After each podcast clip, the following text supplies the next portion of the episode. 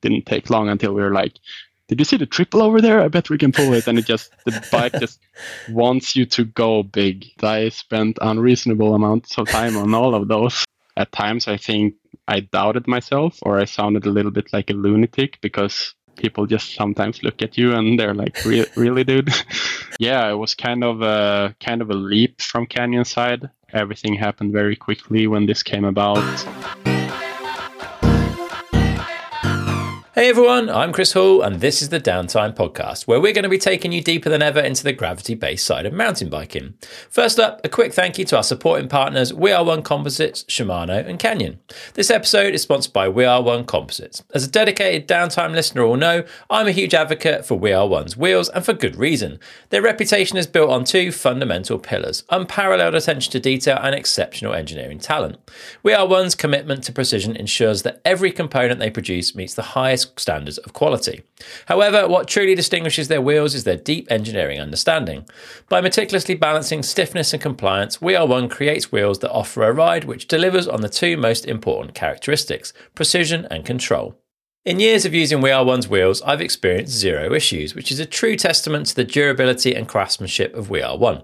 Join me in experiencing the pinnacle of wheel performance with We Are One composites. Downtime listeners can get involved with 20% off throughout February. We Are One is offering you an exclusive 20% discount site wide, excluding frames and bikes. Simply enter the code Downtime February 2024 at the end of the checkout process on weareonecomposites.com. That's Downtime with a capital D, February with a capital F, followed by the number 2024 with no spaces. This episode is also supported by Shimano, who've recently launched their latest range of shoes designed to take the gravity mountain bike world by storm. They've got an even grippier, updated Ultread sole and an improved fit and feel on the bike thanks to their Torbal 2 sole technology, which balances stiffness and flexibility for peak performance and comfort on the trail. The range contains clip and flat pedal options along with women specific designs with a slightly tweaked fit. Shimano are serious about providing great footwear for gravity focused riding, so much so that you'll see them on one of the world's top downhill races this season. I've been testing the GF8 Gore-Tex shoes, which are a flat pedal shoe that's been built to perform in harsh, wet, cold conditions, and we've had plenty of that recently in the UK. These shoes have received incredible reviews, so I was really excited to try them. For the GF8, Shimano have tweaked the rubber chemistry of the sole to work in low temperatures, and it's worked. The grip was great. They're not heavy or hot to wear, managing somehow to breathe well, and yet on a snowy ride combined with a pair of merino socks, my feet never got cold. It's a reflection on just how good these shoes are that on wet and cold rides I've not thought thought about them. My feet have always been comfortable and stuck to the pedals just how I want them. So if you're in the market for some new shoes, I'd highly recommend checking out Shimano's new Gravity range over on their website mtb.shimano.com or at your local Shimano dealer. If you're not sure where your nearest dealer is, then look for the big blue button marked Find My Dealer on the Shimano MTB homepage. All right, just a couple of quick things before we get stuck into this week's episode. First, make sure you never miss an episode by following the podcast. Simply hit the follow button in your podcast app now or find dedicated buttons for all major platforms at downtimepodcast.com forward slash follow. Keep up to date with what's going on by following us at Instagram or Facebook, where we're at Downtime Podcast. And if you're hungry for more downtime, then join the newsletter at downtimepodcast.com forward slash newsletter. If you want to support the show, then you can join our Patreon over at downtimepodcast.com forward slash Patreon, or grab yourself some merch from downtimepodcast.com forward slash shop. Just a quick reminder that merch is now shipping locally in both the UK and the US, which is going to make US shipping cheaper than it used to be. If you prefer to watch today's episode, you can check out the podcast on YouTube at youtube.com forward slash at downtime podcast. All the links I've mentioned are going to be in the show notes for the episode on the website downtimepodcast.com. All right, this episode is supported by Canyon, and today I'm joined by Leo Malmeryd, the lead engineer behind the latest evolution of the Canyon Spectral. Leo will be sharing insights into the meticulous development process that brought forth this new iteration of the Spectral, as they take an evolutionary approach in search of trail bike perfection. But that's not all. I'm hitting the trails with Jonny Matthews to put the new Canyon Spectral through its paces. Together, we'll compare its performance against its predecessor, which we both loved, unraveling the subtle yet impactful changes that Leo and his team have crafted. Get ready for a thrilling ride as we explore the intersection of engineering prowess and real world trail experience. So, without further ado, here's Leo Malmeryd, followed at around 50 minutes by mine and Jonny's experience on the trails. Leo Malmeryd, welcome to the Downtime Podcast, man. How's things? Thanks, Chris. Um, yeah, all good. Just had some nice vacation, and now we have an exciting launch, so can't complain. Yeah. Before we step into that, then you went to Japan, didn't you, on snowboard? Yeah, some proper. How, how was that? It I've was- always wanted to go. Yeah, I can highly recommend. Uh, I think I can say for sure it's my best trip ever. Um, such amazing snow, the people, the culture, the food, everything is just top top notch. So Perfect. I'll keep that one on the list for sure, man. Yeah. Well, before we get stuck into talking about the new version of the Canyon Spectral, just give us like a real brief uh, history. How did you end up uh, at Canyon doing what you're doing now? Um, yeah, tough to make it brief. Uh, it was basically my life goal since I was a kid, trying to race downhill. Um, yeah, I um, was one of the normal stoked kids doing some racing, not really having the talent to go anywhere as a rider, still wanting to work with bikes. Um, figured out that yeah, product development and engineering would be a good road for me, and basically started doing everything I can to to get there, like in terms of studies and everything. Obviously, kept riding and staying in the scene.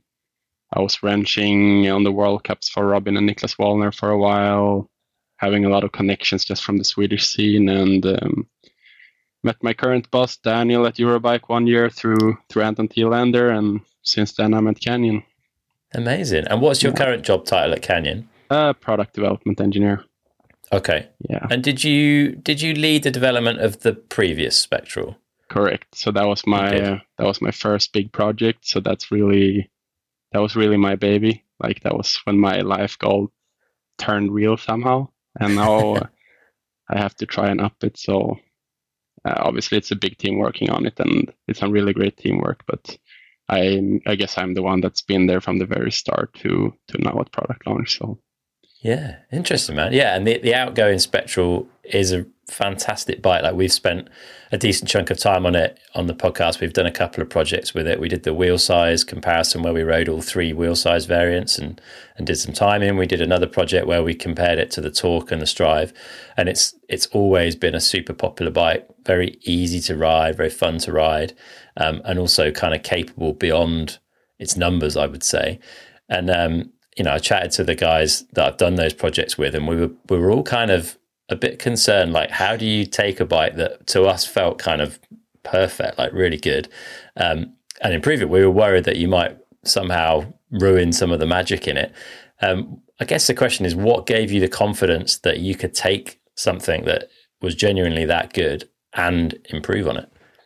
yeah, first of all, thanks. Uh, I also like the previous bike a lot. So um, yeah, it was was a challenge. It's not easy, and um, at times I think I doubted myself, or I sounded a little bit like a lunatic because, like for the last one, we made such big changes and big steps to just bring it bring it to uh, modern trail bike capabilities.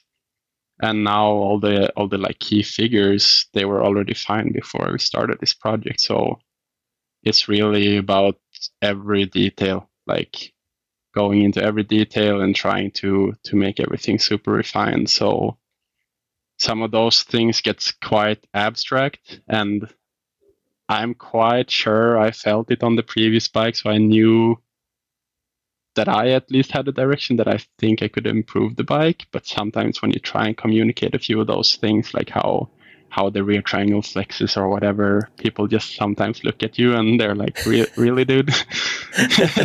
and I'm like, "I'm quite sure," but then, yeah, back then we didn't really have the data on it either, and we've been working on ways of measuring it and test jigs and everything. So during the years, we gained so much more information and tools to to know more about the bikes as well. So yeah, for a while there, I felt more like you know surfboard shapers or something like this. How I wanted to improve this Yeah. new bike, but slowly the engineering is catching up, and luckily, uh, yeah, the results we've gotten have proven that I'm that I wasn't wrong at least. So Awesome. So it's a combination of kind of your vision and uh, like a, a natural ongoing improvement in the engineering tools and techniques within Canyon. yeah, so obviously not me, but I've been since I been such a big part of both these projects, this one and the previous one. I'm pretty pretty much the spectral guy by now. Uh, obviously, we get a lot of feedback from from all sides, so we have great uh, great colleagues in the different parts of the world, so the Australian, US, British market. Uh, we had people racing the World Cups on it. Um, we get a lot of feedback, but yeah, I think I'm the one that's been closest to to both these bikes. So yeah, I guess that's where you get the really nitty gritty details from. Yeah. Yeah.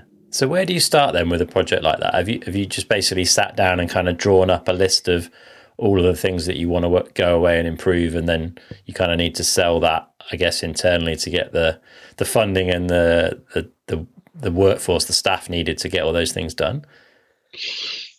Can't honestly, I can't really remember, but I for sure have that kind of list in my head, and I think a lot of people have as well.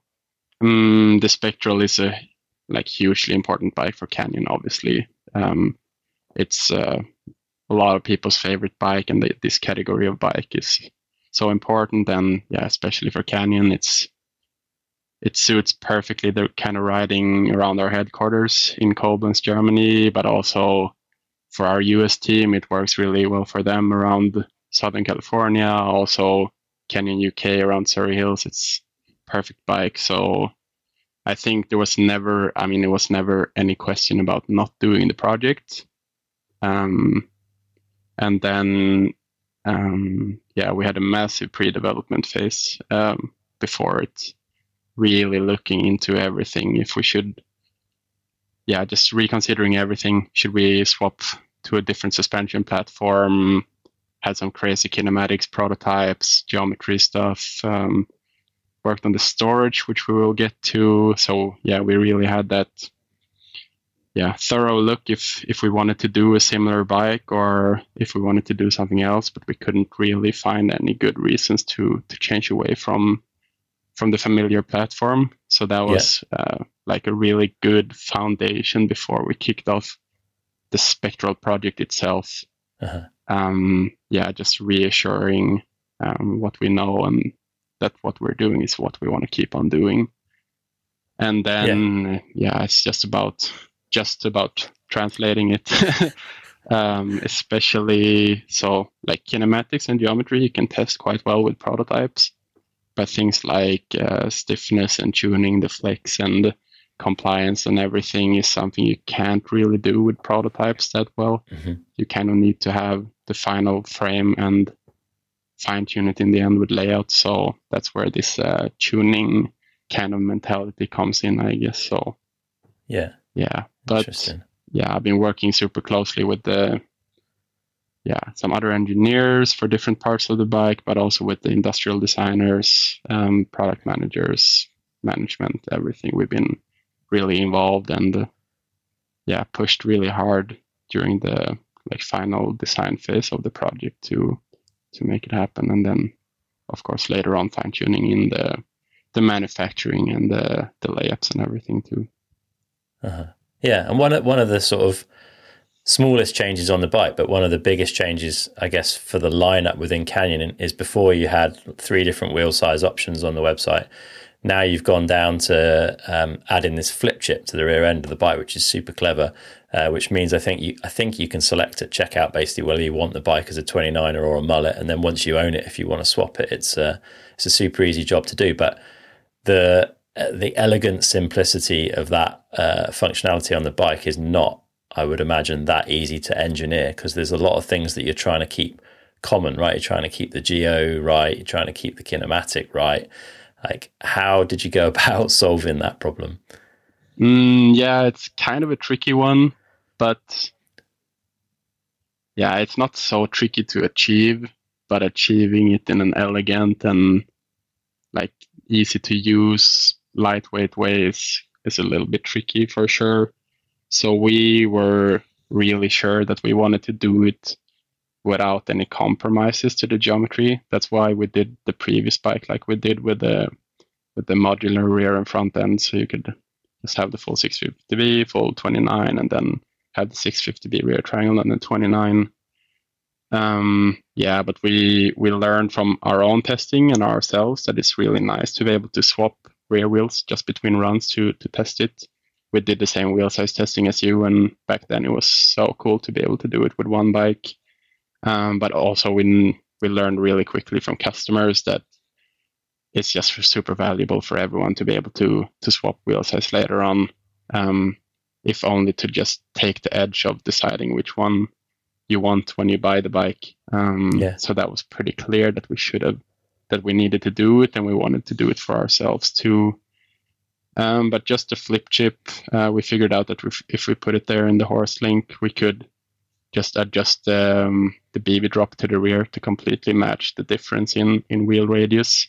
Mhm. So that's easy thing. Then you maintain the complete geometry and yeah, like it should be. So you just flip the wheel and nothing really changes except for the chainstay length in this case and some small changes to the kinematics. Um, we had ways of uh, uh, of counteracting those two uh, to make everything completely neutral. That would obviously be yeah one more flip chip or something like this, but we felt like those those effects kind of suited the difference between the wheel sizes, so we we kept it, which made everything nice and simple, and also the geometry and kinematics changes intentionally to to the wheel size differences. So that turned out pretty cool, I think. Yeah, so it's slightly more progressive in the mullet setup. Is that right? Yeah, and slightly shorter chainstays. Yeah, and what? So shorter chainstays like, makes sense. Why would you want to be slightly more progressive uh, with the smaller rear wheel? What's the kind of engineering reasoning behind that? Mm, Most of the progression is early stroke, the difference.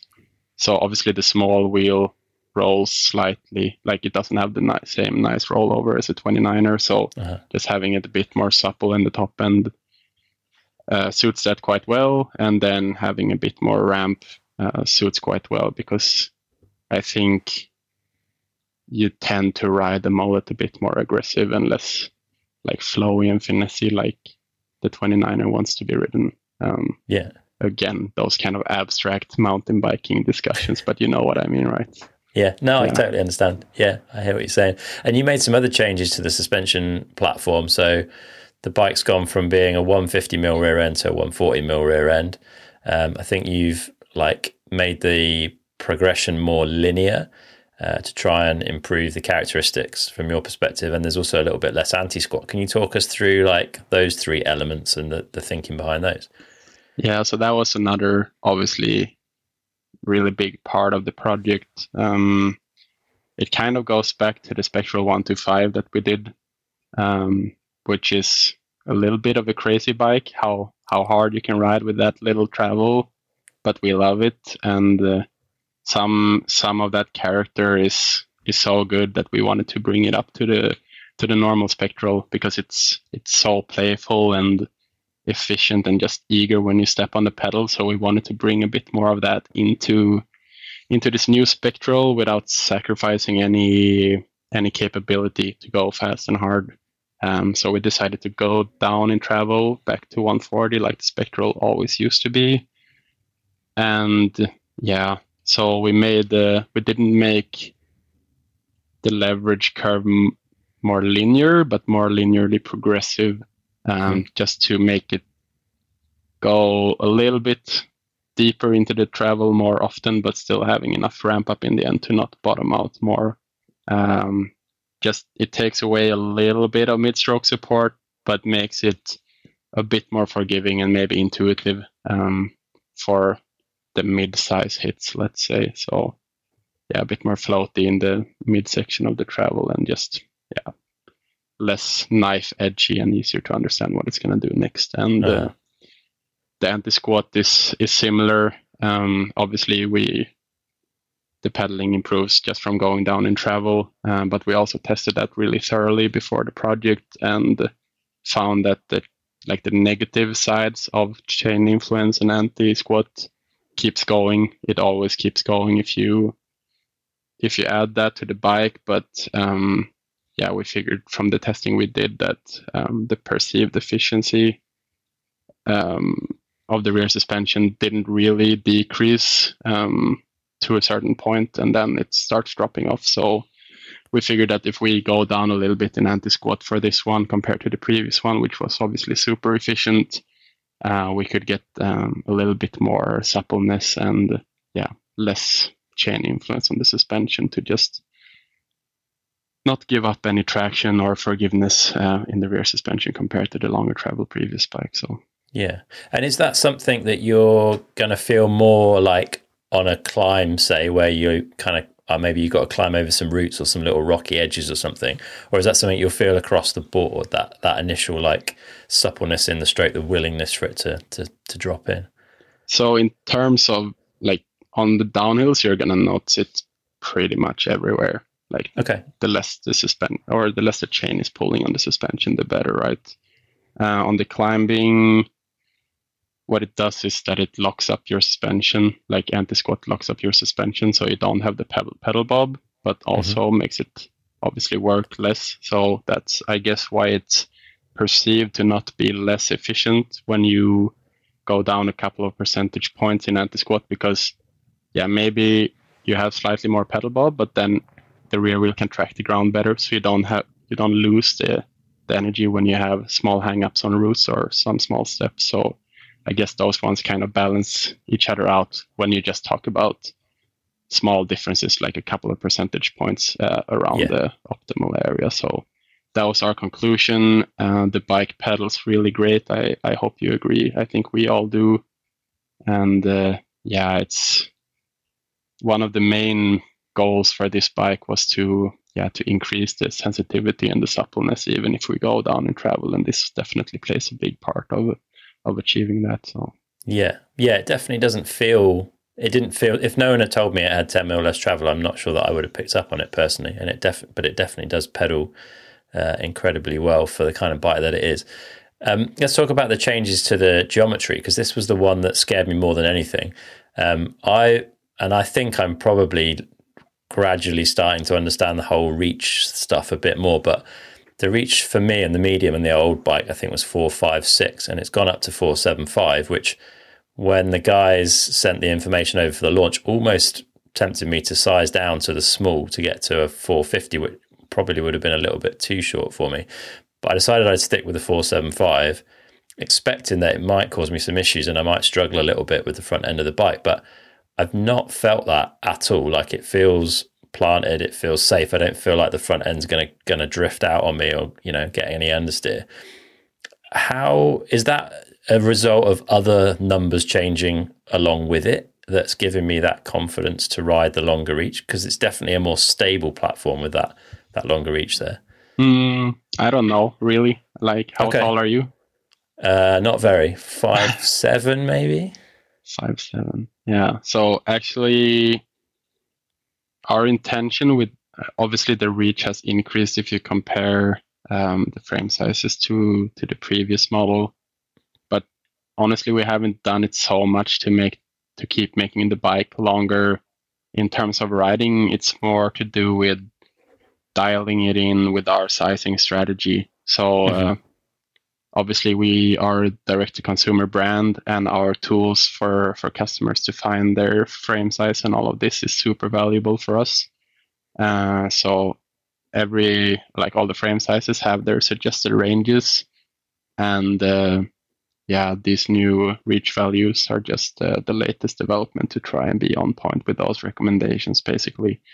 Okay. Um, yeah but of course a longer bike will most most of the times feel really stable and secure in that way until you go too long and get this pushy feeling of the front wheel, the kind of understeery feeling like you're talking about. So it's great that it wasn't t- too long for you. Um, yeah, we increased the stack a little bit compared to the previous model. Maybe that's why you feel a bit more confident uh, to to ride the longer reach because your like the angles of your body position are probably maintained because of the yeah, stack.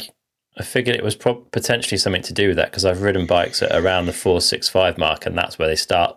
I start to have problems keeping the front end in check. Oh, so okay. 475, I was convinced was going to be problematic, but it wasn't, and it kind of kind of surprised me that I didn't even feel like I was trying to compensate. It just worked. So okay, yeah, cool. It's interesting, but yeah, it definitely adds to kind of the stability and the confidence on the bike. But another thing that was a big change, really, and it's coming across the range now after a little sort of teaser launch uh, last year in a small volume. Is the the KISS system, the Keep It Stable uh, steering stabilizer, which again um, I'll admit to have been a little bit skeptical about and wondering like, is this a you know a nice marketing thing to differentiate us from from other brands, or is it actually you know um, a real engineering driven thing? And having ridden it and experienced it and played about with the different settings on it I'm fu- I'm fully convinced. I'm sold. It definitely it definitely improves things, especially in the conditions we rode in, which were like kind of muddy, rutty um, things where you, you really want the bike to hold a straight line.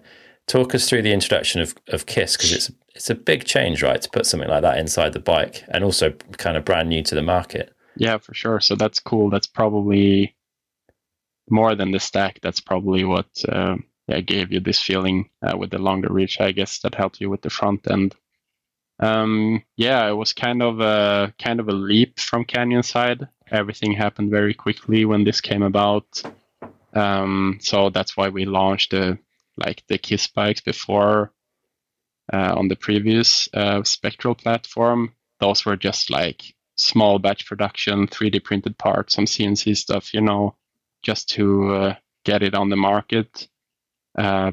Just to to start realizing the potential. I think no one said it was perfect then, um, but we really wanted to get it out there and have people experiencing it and and start achieving the potential of it. Um, it's uh, it's a little bit polarizing, and I think people are, yeah, right to be skeptical of it. Uh, of mm-hmm. course, we've been riding bikes our whole lives, and now you have something pulling on your bars. Uh, it's going to take some getting used to. But uh, yeah, our findings are really that for most riders, uh, it really has some some great uh, benefits. So yeah, we just encourage. We don't want to force it on anyone. Uh, the bike is a great bike without it. You can take it out if you if you really want to. Um, but yeah, you just need to try it and get used to it and yeah, try and find the right setting for you, the level of self alignment you want, and yeah, it just calms everything down, makes the front end more predictable, helps you to stay online, and yeah, like I said, if you're doing a lot of jumping or if you're just skeptical in general and want your steering neutral, you can take it out. So we think it's we think it's good, but we don't want to force it on anyone. But it's definitely cool to try it, and if you get used to it, there are some real benefits there. Yeah, definitely. And super easy to adjust to, like on the fly, which uh, makes life easy. Literally, like a yeah. two second job to to change the the setting on it. How would you describe um, what that system does for people? Because it's it's basically just trying to pull the steering back to center, right? It's not a damper. It's a it's a it's a stabilizer in that respect. Yeah, stabilizer. You could say that. I don't even know what it is to be honest. It's it's it keeps your steering more like it brings your steering back to straight, which is not saying that cornering sucks or anything. But if you if you look into the steering dynamics of the bike, obviously you have the trail, which is the lever that pulls your wheel straight when you have some resistance on the wheel. Mm-hmm. And then you have the wheel flop, which is yeah, just the lowering of the head tube when you turn your turn your handlebars and front wheel. Um, both those effects can be can be good at times. Trail is almost always desirable uh, because it's a nice dynamic effect that that keeps you, yeah, keeps you riding basically. Um, but the wheel flop can sometimes be problematic. Um, I think most people know it when your bike just turns in well, when you want to go straight. You just hit the catch berm and you want to keep going straight, but the bike just want to fold. Um, so yeah. the Kiss uh, pretty much helps to. It doesn't remove the wheel flop because it's something we need to, yeah, to keep riding straight. But um, yeah, we can control it a bit more. So I guess that's briefly in what it does in technical terms that we can somehow limit that uh, effect and yeah make the bike a bit more stable through it. Yeah, yeah, we felt that it was when we were in kind of deep muddy ruts where you'd often you'd almost start ping ponging off the sides of the ruts, and the bike would didn't really want to like go straight. It felt with the kiss on, um, compared to the old bike without it that it was it just held a better line and, and was a lot easier to ride in the rut without like bouncing off the sides of it. Yeah. So yeah it, it just calms everything down a bit in practice. If you want to get into the engineering equations when you're in a rut that's going to be all over the place because you have all kinds of lateral forces and things grabbing grabbing your tire and changing all the dynamics but yeah in essence it calms everything down makes it a bit more predictable and just helps you to hold the line basically. So it's cool that you that you notice those things that it's intended to do. Yeah, yeah. Calmer is a great way to describe it. Like yeah. switching between the two bikes, it just felt yeah, it felt calmer. It was a a more confidence inspiring um, bike to ride in those conditions for sure. Nice. And then there's some other stuff that's um, that's I guess less visual as well as the the change in stiffness to the bike. So talk us through what you wanted to achieve there, because again, I don't think anything was like majorly wrong with the old one, but you've wanted to to find some improvements there. Yeah, correct. So so for the previous model, we it got quite a lot stiffer. Um, we just figured it. Obviously, you can't go stiffer is not better, but uh, for the previous project, we went up in stiffness because with the capability of modern trail bikes, you go bigger, you go faster, or at least you can. Uh, and we feel like especially front end stiffness gives you the confidence to do so, like mm-hmm. to, uh, yeah, to feel comfortable do riding the way the bike can be ridden somehow. Um, but for this one, we wanted to keep the overall values, but we, like I said in the beginning, we wanted to tune it in a bit more um, to have the bike stiff where we want it and flex where we want it to. Um, so we kept the front triangle fairly stiff. And then, yeah, we wanted to stiffen up the connection from the rear triangle to the front triangle to just have all those forces more controlled, having less lateral forces going into the shock, etc., to just keep everything working in a 2D plane like it's intended to do. And then we went like the um, the cross section of the chain chainstays and the seat stays, for example, are smaller to have to introduce more flex in the carbon parts of the rear triangle where where we want the frame to flex and where we can control the flex a bit more. Um, so this together with the flex of the rear wheel and the tire gives you helps giving you this uh, more supple feeling and traction that you need in flat turns and off cambers and stuff. So yeah, that would be the quick explanation of yeah what we wanted to achieve. And th- but like you said or alluded to earlier, quite hard to you can't really get ahead on that. You need to almost set the the geometry of the bike and get the molds made before you can really start to assess that. It's not something you can do so much on a prototype. Correct. Yeah, I mean you can you can test things with existing parts, like you know on some of the downhill race bikes you can have different uh, seat stay bridges, chainstay bridges. We've done that, cutting the bridge off and gluing on different versions, um, but it's never really the same. And you can adapt the stiffness and the flex with the layup, but it's it's only so much you can do with the layup because it also needs to have the strength and the weight uh, dialed yeah. in too. So actually, the shape of like the the shape, the geometry of the tubes uh, is is main, more important uh, when it comes to defining yeah the flex pattern. So yeah, that's the tricky part. And yeah, we, we do our best to engineer it with uh, simulations and all our test jigs and getting more and more data. But then when you lock in the final geometry, um,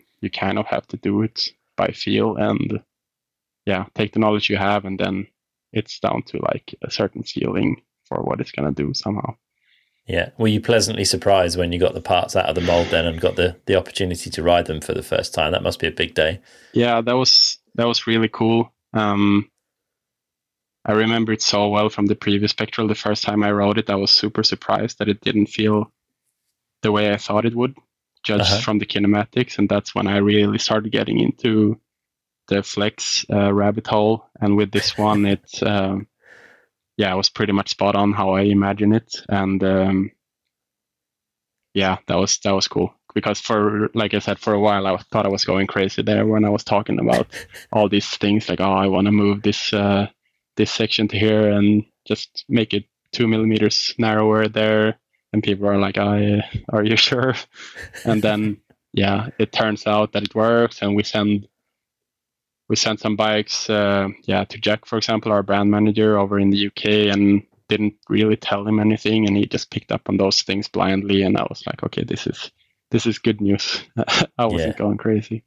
That's awesome to hear. Yeah, nice yeah. one. And you um, you also gone and put some in-frame storage in the bike, which is becoming pretty common these days. It's things that people are definitely looking for on a bike. But I'm guessing cutting a hole in the carbon fiber tube, it's not just as simple as that, right? Because you, you you've got loading going through that. It needs to be strong and safe, and you also need something that's easy to access and and you're able to get to what you put in there. Yeah, correct. Not super easy. Um, but first of all, obviously, it's a super nice feature. We cannot claim the initial innovation to it by any means, but I think it's just benefit for all all us mountain bikers that the frames have this now. Um, we wanted to, uh, but yeah, we really wanted to look into it, and like I said, we took some serious time for it in this uh, pre-development phase we had. So my colleague Lawrence really did some nice work engineering uh, our take on this system with this uh, yeah with the latch that's super easy to operate with low forces but it keeps the lid super snugly and yeah just package everything you need nicely in there. But um, yeah in terms of the in terms of the structure of the frame it's a challenge because like you say you cut a hole you instantly lose stiffness and strength um, some of this you can compensate with just sheer wall thickness and layup, but not all of it. And then also just to have enough room for the parts you want to fit in the frame requires a certain geometry. Uh, yeah, that was really, really challenging but cool uh, collaboration between like me as a frame engineer, Lawrence who developed the storage, and also the industrial designers and yeah, a crazy multiple variable optimization that we think we pretty much nailed in the end without, yeah, we probably sacrificed a few grams, but apart from that, it, everything worked out well. And now we're all happy to have the feature on the bike. Yeah, and is that so? You've got this like asymmetrical ridge um, on the drive side below the the storage compartment. Is that there to bring back some of that strength and stiffness in that part? Yeah, so the the kink in the down tube is obviously one of the weak parts in in any frame. Um, also, fitting a bottle on the lid there makes everything challenging because I think most just riders have no clue how much of a headache fitting bottles to frames are. like they they take up so much room where where you don't want to give it up. Um, so like just everything from like the shock to the seat post to the bottle to the storage and then the kink in the down tube have, having everything like that fitting and being close to optimized for their own single purposes and the complete frame is is a super big challenge so um, yeah just we wanted to keep the the kink in the down tube as tight as possible to not have a huge belly of the frame um, and then we figured out the position we have now is was quite optimal for many purposes, but the bottom section got quite flat, mm-hmm. which didn't really work out in terms of strength, especially. Um, maybe you could argue also like vertical stiffness, even if that's not super important to ride feel in this area. Um, but with this ridge, it since we made it asymmetrical, it doesn't really affect the use of the bottle at all, but it would yeah. help quite a lot in terms of uh, strength. So that's just, yeah, we could have made everything symmetrical, but then we would have had to make a worse bend in the down tube. And by going to this level of optimization, we could, yeah, just make everything that much tighter and more optimized. Yeah, I'm glad you made it asymmetrical because it could have ended up being a bit of a well when you're cleaning the bike.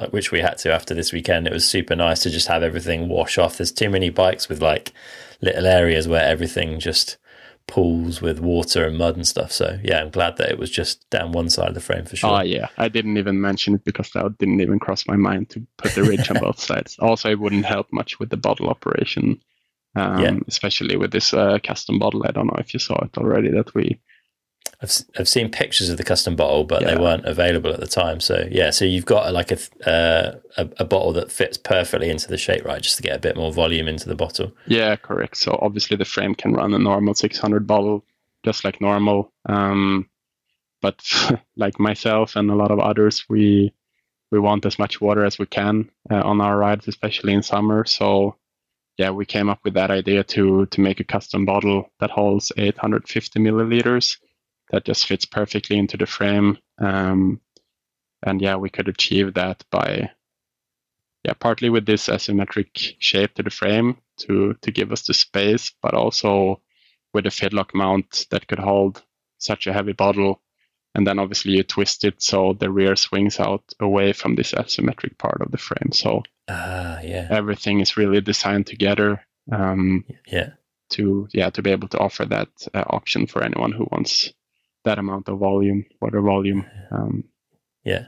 Yeah. Nice, nice integration. Yeah, and another impressive integration task as a as a short rider who generally rides a medium bike and is probably at the lower end of the kind of medium size human.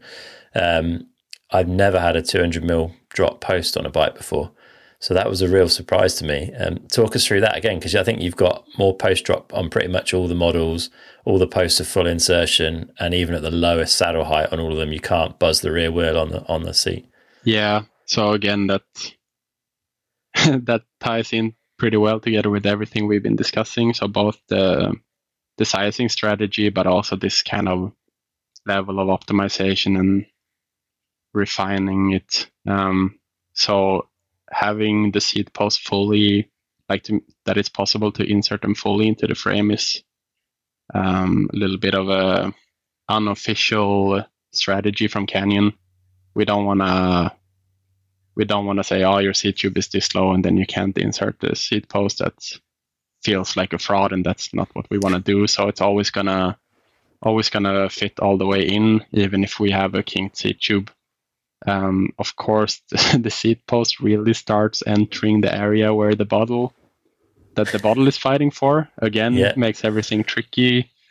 Um, we also went up in in diameter for the seat post to just make it more robust. Um, but yeah, obviously everyone wants to have proper long uh, dropper posts, and uh, it's tricky with, like you said, that the that the tire can bust the seat when you put it down far enough, or like all the way down. But then to have the correct seat height again for the intended body size range for each frame size, it's everything is connected. It's a challenge, but yeah, we feel feel like we pushed the seat tube lengths as short as we can now to not have the tire buzzing the seat while still offering the correct uh, adjustment range with some with some nice numbers for the for the travel on the dropper post on each frame size so Yeah, yeah again Definitely. just what we are want to ride ourselves and that's what we want to offer so Yeah, it's cool. It's definitely appreciated, man. And there's a few other like maybe smaller things, but uh, probably not insignificant from an engineering perspective. So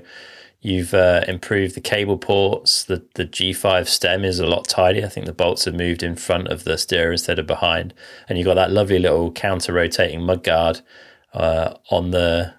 I guess the the loam shelf, as you'd call it, maybe of the bike. Like some super nice touches, huh? not insignificant i spent unreasonable amounts of time on all of those but I, it's nice that you pick it up not everyone will um, yeah what did you say first Uh, the cable port, cable yeah. routing yeah so we like like we love the system that we had on the previous spectral with that is fully guided so you just push in your cables from the chainstays and they pop out in the front. Um, that was much more of a challenge in the previous bike to to get that dialed in. And yeah i just wanted to to find a better way to to clamp the tubes uh, to the frame with the cable guide. So i spent really a lot of time um, in both projects trying to find the best way to do it. And i think the way we do it now with just one bolt um, that holds the cable guide and clamps the tube was was quite neat for everyone just from our like frame production facility to just maintaining the bike and having it secure. Uh, it worked out quite well, but I don't think people understand how much energy and time that takes to just make cable guides. but we're But super happy en- with these ones. They're quite yeah, nice. the best engineering often goes unnoticed. Hey, like it's if it's good, you don't. It doesn't cause you a problem, so you don't notice it. Yeah. Um, that's yeah, cool. it Yeah. definitely caused me problems, but I think from now on, it's good if it's like a problem for the engineer and not for everyone else. I guess that's how it's supposed Yeah. to be. Definitely, Um, man. Definitely. Yeah, but that, that turned out pretty well. And then, yeah, the stem, like you said, uh, we moved the bolts from the back to the side, just um, getting or like using dead material in the stem a little bit, and also keeping the same level of just aesthetic integration with the spacers without having crazy shaped spacers. Um, so I think like we really like the stems we do and we think they're great products, but obviously we're mountain bikers, people want to customize their bikes. The stem is probably one of the things that people swap out first. Um, we noticed that with our arrow shaped spacers we had before, that was a little bit of a problem for some people. Um, so we just wanted to make it easier. So now everything is round, still looks super nice and integrated. Our designers are still happy, and we saved some weight and yeah, so solved some other small uh, issues. Not issues, but yeah, we just made the stem a bit nicer in general. So Yeah. pretty cool little detail. Yeah. Yeah, and that nice little mud guard as well is uh, is a very tidy bit of design. True. Yeah. I mean, I think most bikes have it by now. Uh, it's nice just uh, to keep the mud out of there to make, yeah, remove some demand on the maintenance of the bike, I guess. Um, for me, I always want to make bikes that are easy to work on as well. So I didn't want to didn't want to have something that connects both the chainstays and the front triangle to each other. So it's easy to take apart if you need to do something with your bearings or whatever. And I didn't also want to have something that rubs, um, even if you have plastic or rubber or something that it rubs against, it will wear down, especially there where it's so much dirt. So hmm we came up with this idea that we have these two halves that are always overlapping and co-rotating so the gap is always covered but nothing ever touches um, again unreasonable amount of time spent on it Uh, but i think it worked out in the end when we Yeah. got it dialed in uh, we had zero issues with it and it just works as intended so that's if no one notices I did my job, I guess. Yeah, for sure, Yeah. man. So what what have I missed? Are there elements of the bike that you're you're super proud of that we haven't talked about?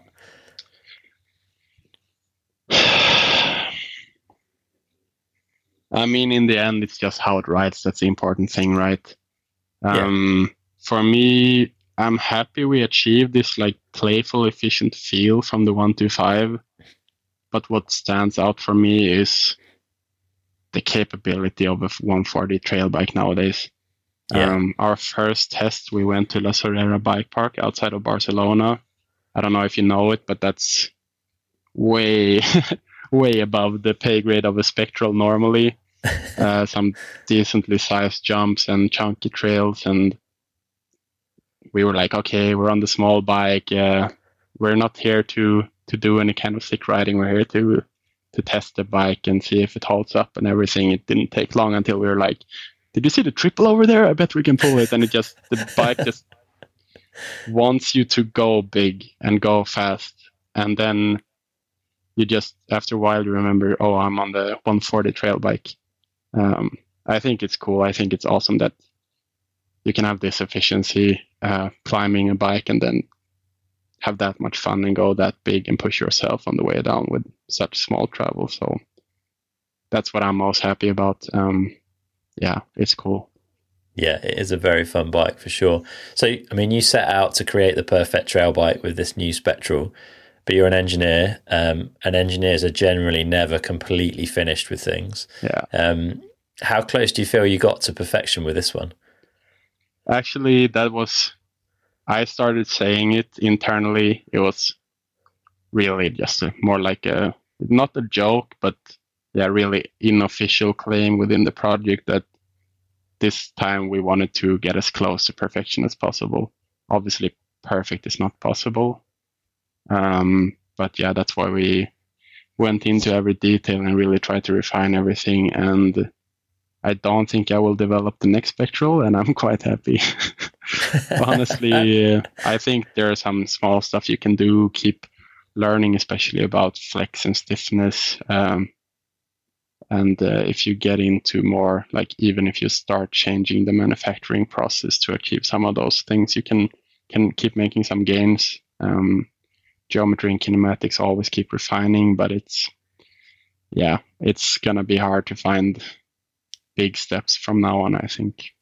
Definitely, man. It is a great bike. You've done a fantastic job, and it's cool to dig in and find about a bit more about some of the engineering and some of the challenges behind some of the the elements of it. If um, if people are intrigued, they want to find out more, they want to check out the bike.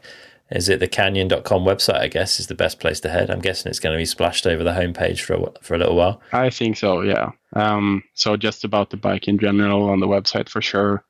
I think uh, we're gonna have quite a few YouTube videos uh, helping you to set up set it up and Okay. work on it. Uh, so if you decide to get one, there's going to be quite a lot of information there.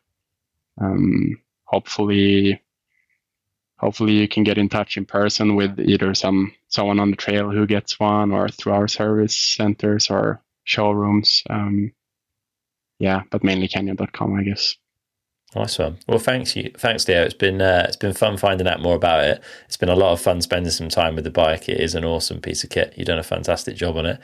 Um, yeah, thanks for your time and thanks for everything you've uh, you've put into the bike because I'm sure it was many many hours of love and attention and graft that went into it. Yeah, thanks a lot. Um, I mean, I like I like it too, and it's a fun job to do. So I hope more more people can enjoy it now. Nice one. Thanks, Leo. Thanks. All right, now we've heard from Leo, it's time to sit down with me and Jonny, and you can hear about our impressions of the new Spectral out on the trail, and we'll compare it back to the original Spectral, which we both loved. Jonny Matthews, welcome back to the Downtime Podcast, mate. Thanks for having me down for a, a day of bike riding. Um, Always welcome. Thank you. And before we dig into comparing the new Model Year 24 Spectral in the mullet setup with the previous um, Spectral mullet, maybe you should just remind us of the stuff that we've done in the past um, around that bike because we we did some good testing in 2022, I think, with that with the Spectral in the its previous guise. Feels like a long time ago now. That probably was a couple of years ago. Yeah. So we did the uh, the wheel size testing. So we had the two seven five, uh, the full two seven five, the full twenty nine, and then we had the mullet. And we we had ourselves and then a friend of yours, uh, James, and we we just went back to back on a single track and trying to determine whether wheel size did make a difference. And uh, uh, I think we concluded that it did have a difference, but we were more impressed with the overall capability of the bikes. I think. Yeah, for sure. We I did some, correctly. we did some timing as well and looked Yeah. at what was quicker. If people want to check that out, Yeah. and they can go back to those episodes and have a look. Um, And then we did the other test, which was the um, Spectral versus the Torque yeah, and the Strive. we did.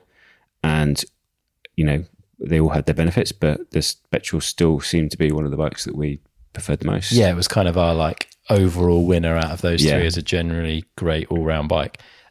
To the point where you went away and spent your hard earned money on getting yourself a spectral mullet. yeah, hundred percent. It was so much fun to ride that I um, yeah went and bought one and um, rode it a lot, taking it to the Alps. Amazing bike. Yeah, you've Really had it about with it. eighteen months now, right? Yeah, I got it um, middle of twenty. No, middle of twenty-two was it? Okay. Yeah, sounds about right. Yeah, yeah. yeah. So yeah. yeah, And we'll start of twenty four. So yeah, eighteen months. Yeah, Yeah. happy days. Um, and I think both of us had a bit of a concern that like the bike was so good before. Have they messed with it and ruined something? and like, I genuinely was like nervous the first time I rode it because I didn't. I wanted to like it, but like, I was worried because it was so good. Like, how do you improve that? And I was lucky enough to get to go to the Canyon launch, and they talked about they knew the bike was good. They were happy with it, but they just felt there was there were some things they could improve. So they're not trying to totally like remake the bike, reinvent it. They've just No. tried to refine what what they've got, which is already good. Um, we'll talk about what we did today. Um, first, I guess some caveats on our day, which were things that we couldn't, or broadly speaking, couldn't control. The first of those was the weather. Like, which was minging. yeah, well, But no, during the ride was good, eh? Yeah, but when when I woke up this morning and the heavens were opening, it was oh, this could be interesting. Yeah, there was a lot of lot of rain down, which meant the track was, to be fair, ran pretty well actually. But yeah, the way we rode uh, um, holds the water quite well, Yeah. and it it actually wasn't physically raining anymore. So, Yes. which would have put a dampener on the day. So to speak. Um, nice. Um, but I think like it takes a little bit of the feel away from what you're doing, and it you're probably not pushing into Yeah. the bike quite as much. So there's certain things that maybe we can't discern from that. However, I would say that we were able to discern other things given how um, slippery and twitchy it was. Yeah, which we'll for sure. We can talk about later. that. Yeah, definitely. Yeah, it helped in that side of things for sure. Um, bike setup wise, we're both on a medium. Both bikes were medium, and we were swapping bikes between us. We kind of I've spent time on both the bikes in the past, so we focused the sus- the suspension setup more towards your um, weight, although we're not massively different, so we can both ride bikes that are pretty close. Um, the new Spectral that we had had a RockShox setup, which we're less familiar with than Fox. Um, you've spent 18 months with that bike. I think you've had the shock tuned as well. Yeah, and tweaking the forks to to get them how I kind of like Liked them and want ride. them. Yeah. um, which was, you know, given various other episodes we've done, people won't be surprised to, to think that I just spent a bit of time puzzling on that. You're a but bit of a tweaker. yeah. Yeah, yeah, yeah. So, you know, and we had 10 minutes this morning to just get it set up for body weight and basic suspension positions. And also, we're fairly convinced that there's some failure taking place in the rebound circuit on the fork on the new bike, um, which seemed to degrade throughout the day. Like the rebound um, damping seemed to go. yeah, we had to um, run it pretty much open to so it wasn't uh an issue, which obviously had its issues. But Yeah, but broadly speaking, we still managed to get Yeah, through a lot of stuff. yeah. We we rode one track all day. We did six runs. It was a pretty long track um, in the UK. UK style, standards, like not super steep. A couple of little steeper pitches, but not a super gnarly trail in that respect. A good mixture of like unsupported turns, supported turns, a couple of little jumps, um, some ruts, some braking bumps, some little drops. bit of speed. Yeah, it's a couple of fast sections, a couple of less Yep. fast sections, a few large puddles, but not too bad. It wasn't too bad. Um, so yeah, a good a good way um, to get to grips with the bike, and I was kind of pretty um, surprised at how easy it was to discern some of the differences. So we'll we'll get stuck into that, and I- and I think what I wanted to do with you today was to not tell you what had changed on the bike and let you ride it. Um, we had the opposite experience on the Canyon launch where we were told about the changes and then went and ride it, which could potentially cloud your thoughts. Or I just thought it'd be interesting for you. And and when I said to you, you were like, "Oh, I'm not an expert. I don't know what what these measurements were." But um, give me some thoughts on what you think is different, and then we'll talk through what, what is actually different and, and some of the numbers. Okay, so uh, the obvious one, obvious one was the stack height was was was bigger. Mm-hmm. Um, it felt like the um, the reach was slightly longer. Yeah, the I think well we cheated a little bit and we put the bikes up against each other. I think the wheelbase is pretty similar. yeah, Um, but then I'm then in my head I'm like, well, if the reach is a bit longer, they've got to kind of take that away from somewhere. However, like manualing and wheeling, it felt pretty similar. So I wouldn't say that the um, the chain stays were much longer. I do think the bottom bracket is lower okay, interesting. Okay, because I clipped my pedals a couple of times on the new one, and I didn't clip it on the other one. okay, fair play. Could be suspension setup Yeah, potentially. like my- if we had a bit more sag yeah. or whatever. my setup is superior. Yeah. so- Um, so the reach on the the mullet that you have is four five six. yeah. If I told you the reach on the bike we rode today was four seven five, would you be shocked? It was longer. It felt longer. Yeah. I, maybe not that much, but 19 mil longer. That, That's quite a when lot. When they sent me, so before we went on the launch, Yeah. they were like, "What size bike do you need?" And they sent me the reach number, and I was like, "I'm not sure." I I've generally struggled with bikes much longer than sort of 460 odd, 465, and I would almost size down to a small, but I was like, I don't think it was a problem though, was it? "No, it wasn't," which No. really surprised me. Like, it doesn't feel as reachy as that number suggests. Like normally with a bike that is that long, I've struggled to keep the front end in check, and I feel So- like I'm going to lose it, but I, I don't on that. So what was the head angle? The head angle on this on both is the same, 64. Okay. Yeah. Okay. So seat angle stays the same, head angle stays the same. Yeah.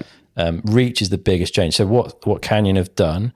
It is- felt that going up, like that was noticeable riding uphill. Yeah, the cockpit's more roomy. Yeah. Yeah, Yeah, for yeah. sure. You just get on the bike, you can tell it's longer. And we had the same bars on and Yeah. and all of that jazz. So it was that was quite Yeah. fair. But I thought, I genuinely thought I was going to struggle to keep the front end in check, and I've somehow on that bike I've not felt it, Yeah. which might be so. The stack is six mil higher on the new Mm-hmm. bike, um, so it's a combination of various things, I think. But for some reason, at four seven five, that bike worked for me, which was quite, I was a surprise.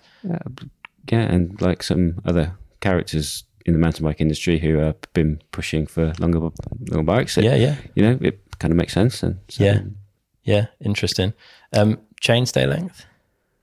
I th- I think it was about the same. Yeah, it, it's three mil shorter actually in the mullet Yeah. setup on that bike. So Yeah. ballpark pretty similar, which I think it will help keep that sort of playful element to it. So the wheelbase is slightly longer then. The wheelbase will be slightly longer. Yeah, Yeah. yeah, because same head angle but more reach. Yeah.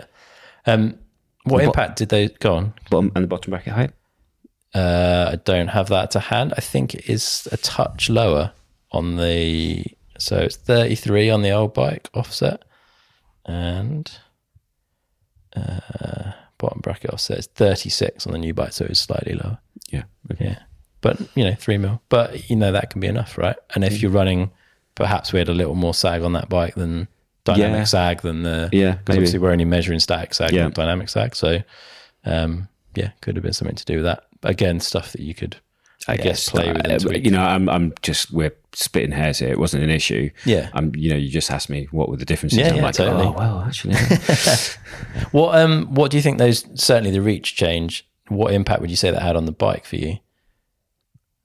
Stability. Uh, you know, uh, that was the one thing. The, the more noticeable difference between the two was the stability of the bike. It Yeah. was um, uh, definitely more planted in corners, and um, I think one of the things we were one of the things I liked about like my my bike is how playful it was compared to the full 29er. Yeah, And it, it definitely felt like you were sitting more in the bike than than the 29er. yeah, you were on the bike on the 29. Yeah, exactly.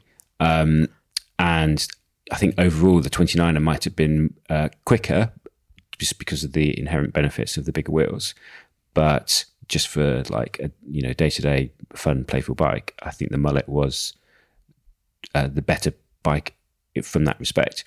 However, here they seem to have been able to take you know certain elements of the stability of the full 29er and apply it to the mullet and you're still in the bike but i think that extra length has uh, has just added that element of stability to it whether Yeah. it would take a take away an element of the playful playfulness i don't know it didn't f- if you know it's one of these balancing acts of um, uh, playfulness versus stability and on a day like today where it was slippy and you know we were all over the place you know um, that element of stability just made riding it easier not that you know i didn't have fun on my other bike but it was it was definitely noticeable the that difference between the two bikes It was really noticeable, especially the first time I switched between the two. So I Yeah. rode the new bike first, the 24 Yeah. model year bike first, and then rode your bike, the outgoing model, and it felt so twitchy. And it's not. And it took once I got used to that bike, Yeah. it felt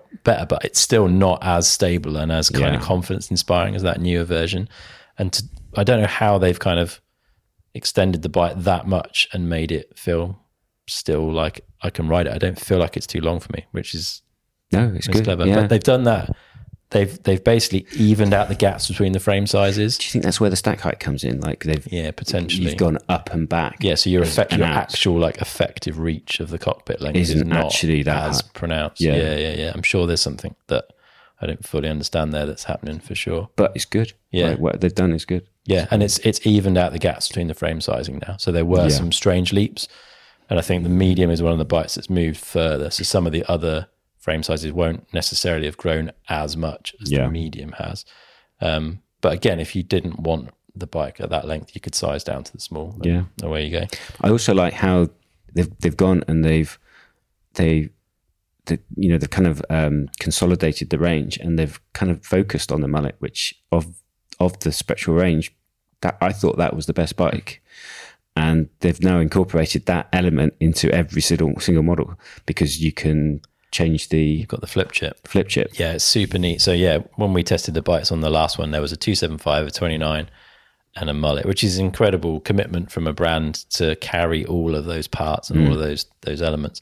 They've refined it down now, and they've put a flip chip into the um, the chainstay, which you can just turn around and it changes the bike from a, a mullet to 29. Obviously, you need to change the wheel, but um, and keeps basically everything identical apart from I believe the it becomes slightly more progressive with the mullet in, which you probably want anyway because you're getting a bit more. You're not rolling over as easy. You're hitting things a bit harder with the back wheel. Um, so it's super cool, yeah. And I think you can choose at checkout which wheel size you When you buy the bike. I think. And if you want to, cool. to have the extra wheel as well, then you can get just add that on. So say you like, oh, I like riding a mullet most of the time, but if I'm going to go race, I might want to put a 29er wheel Mm. in just for that bit of extra rollover. Then two chips and a different wheel, and you go, and away you away you go. So yeah, it's pretty cool. It's quite impressive. Um, we're talking about stability. Canyon have made a pretty bold move, I would say. So a while ago, they launched the Keep It Stable, the KISS system, which is a like a sprung steering stabilizer that sits within the the top tube and wraps around the the fork steerer. Um, and basically wants to bring the steering back to straight. It wants to keep the bike in a straight line. Um, I think we're both fairly similarly minded that we were a bit concerned that might be a gimmick. Um, Yes. and maybe more like of a I don't know a marketing hype thing than an engineering led thing. And uh, having ridden it today, I think both of us have had our, our minds change like Yeah. quite dramatically on it. Like, Yeah, I I hundred percent thought it was a bit of a gimmick, and um, having been aware of what a steering dampener is in the motocross world, this is a steering stabilizer, not steering- dampers, to be fair. But yeah, okay. Um, however, that was my benchmark of what I un- understood in that kind of realm. It was um, so it, it's got three settings. yeah. Well, no, you- I mean it's infinitely variable, but we only ran it in the middle, Yeah, the so- yeah, lowest yeah. and the highest. Yeah, yeah, just as a yeah. So it came, and so um, immediately you get on the bike and it feels you know stable. Which for me, I was like, yes, it's the you know the the reach is obviously a, a big factor there.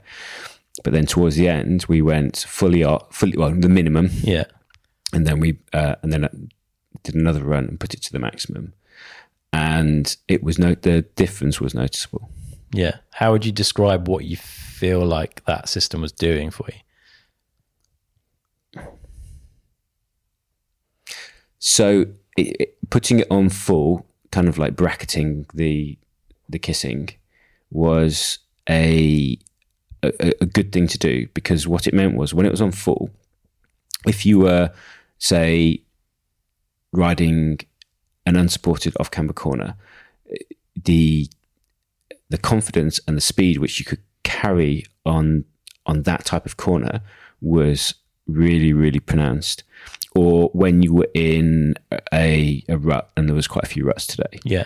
however when you were say going fast or the going fast in a straight line where you would make minute adjust, adjustments it, that was harder because you had to actually put more input than you would think you needed at that speed Yeah. Yeah. if that makes sense Yeah. and the same at the slower speeds it's you know sometimes it's you know it's yeah it's only now that i've um you know thought about it that you sometimes when you're riding it's just these tiny movements that you actually moves, that yeah. actually use and if if say on a trail there's a very specific line or gap or that you want to place your wheel i miss those Okay. because it you know you, You hitting that precise movement. Yeah. Whereas in the middle setting, I didn't. I didn't. I didn't find. You know, I think the middle setting was that compromise between the 2 Mm-hmm. Now, that's not to say that in the, if you spent more time on the bike, you just get used to that increased uh, input that was required, and then Yeah. you then you get the benefits of the rest of the time. But it was.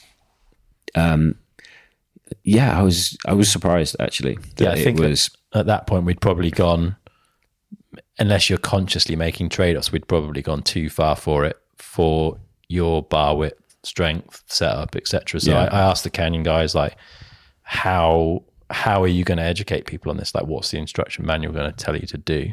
And their view was, well, you start off in the lowest setting, like the weakest Yeah. spring, effectively the, the least amount of force pulling you back straight. um, ride it, get used to it, and then you gradually increase. You could just go all the way up if you wanted, but you gradually increase until you get to the point where you start to feel some of those things like I can't quite move it like I want to, or I can't get it into a turn, it wants to stand up kind of thing. Then you know that you've gone that little step too far and you just back it off a notch Yeah. and away you go. But yeah, maybe once you do get used to it, you could make, especially if you're at a race. You, I've got a, a race in my head where it would have been amazing. well, yeah, we were talking about this earlier, right? So Yeah. Ridder fell in nationals when it was just a muddy rut the whole way down the track, yeah, pretty much. Like it would have been. A, it would have. Yeah, I think made a, quite a difference on that track. it's amazing how, yeah, it just it helps keep the bike straight in the rut, and you're not getting Yeah. like thrown about and stuff. Yeah, Yeah, I think that's it. It's like, you know, in a rut, you know, all it takes is your weight to be a little bit off and you compensate and your tire catches either side of the rut. And I think in this instance, it just helps it that not to happen. yeah. it's trying to Not to keep the bike in a straight line, Yeah. basically. Yeah, Yeah, yeah. it saves you getting that bit of a swap on. Or so something so simple is so effective. Is it's, yeah. yeah, I think it changed both of our perspectives pretty quickly, actually, which Yeah. which did surprise me. did. Um, well, uh, and you were like, well, you know, does is the stability is that the the you know the geo of the bike or is it the you know the kiss? I'm like, no, it's not the kiss. But I think it was a, it was a contributing factor Yeah, for for sure. sure. Yeah, Yeah, yeah. it was a percentage Given it, that we turned it off and turned it on again. So. Yeah, and you can take it out if you don't want to have it in the bike. Yeah. The bike comes with a blanking plate, so if you do, for any reason, not get on with it, but I can't. I see- wouldn't take it I don't think there's any negatives to it, really. No, no, I mean, it doesn't weigh very much. You, Canyon have managed to put it in at no price increase. I don't know how they've managed to do that, but they have.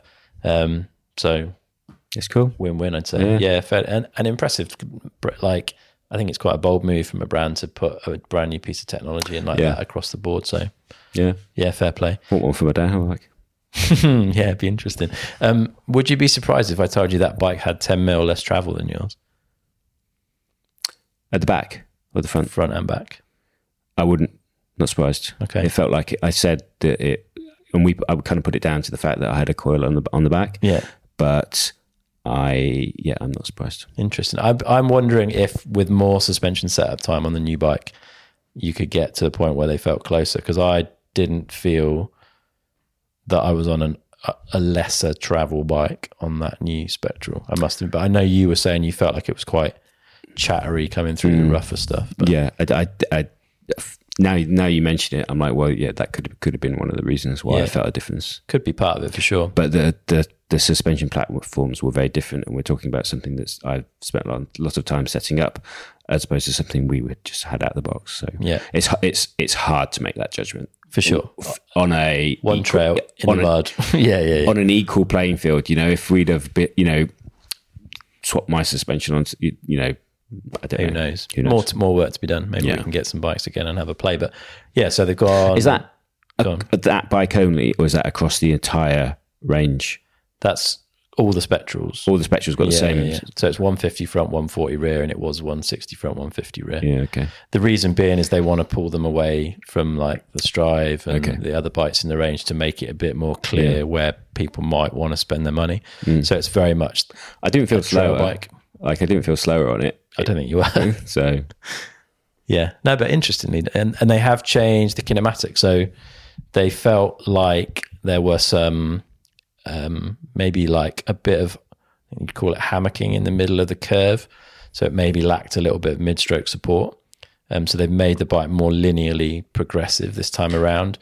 The intention being like it, um, it should have a bit more support. I don't think that's something for me. That's not something I was able to feel in the riding I've done on it yet, purely because it's been sloppy and wet and you're not like attacking turns and smashing through stuff.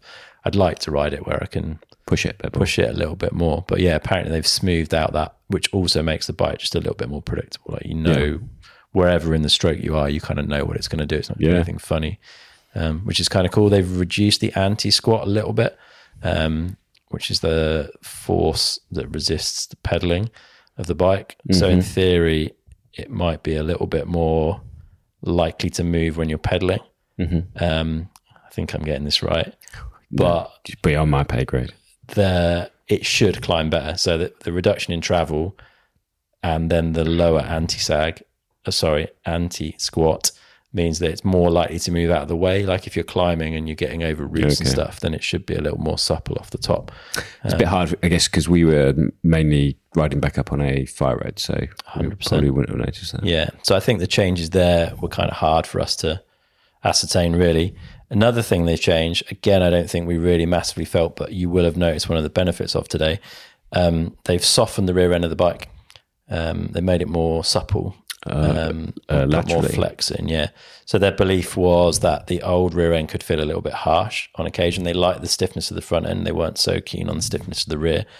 So they've made that um, more, uh, yeah, more laterally flexible.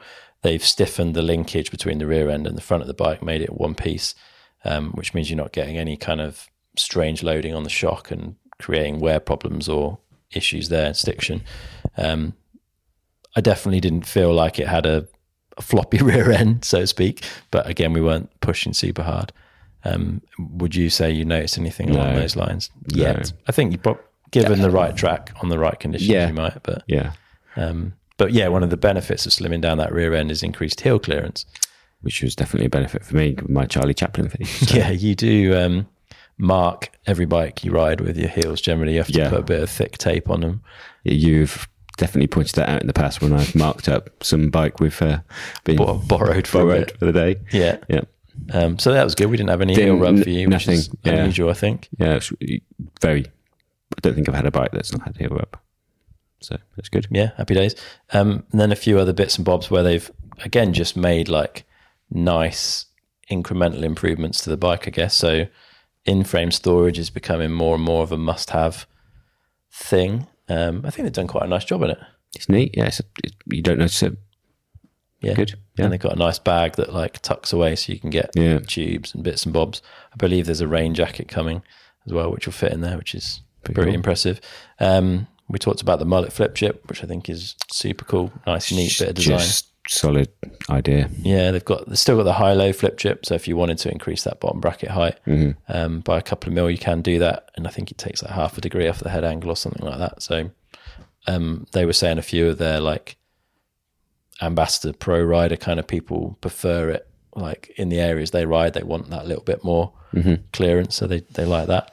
Um, what else have they done? So The mud flaps at the rear. Yeah, the counter rotating mud flaps neat, hey? Because you've got Yeah. this. The old one didn't have any coverage there, and you can get dirt and grit and little Yeah. stones in there, and it can, if you're not careful, like can it potentially eat away at things. Yeah, Um, but yeah, they've got a piece on the swing arm and a piece on the seat tube that counter rotate around each other, never touch, and just keep all the mud out, which is just a neat idea. Another neat idea. yeah, really good. pretty nice. They've got um, they've increased the post drop on most of the models, I think. So there's more standover. The the actual like seat tower is lower on all the bikes.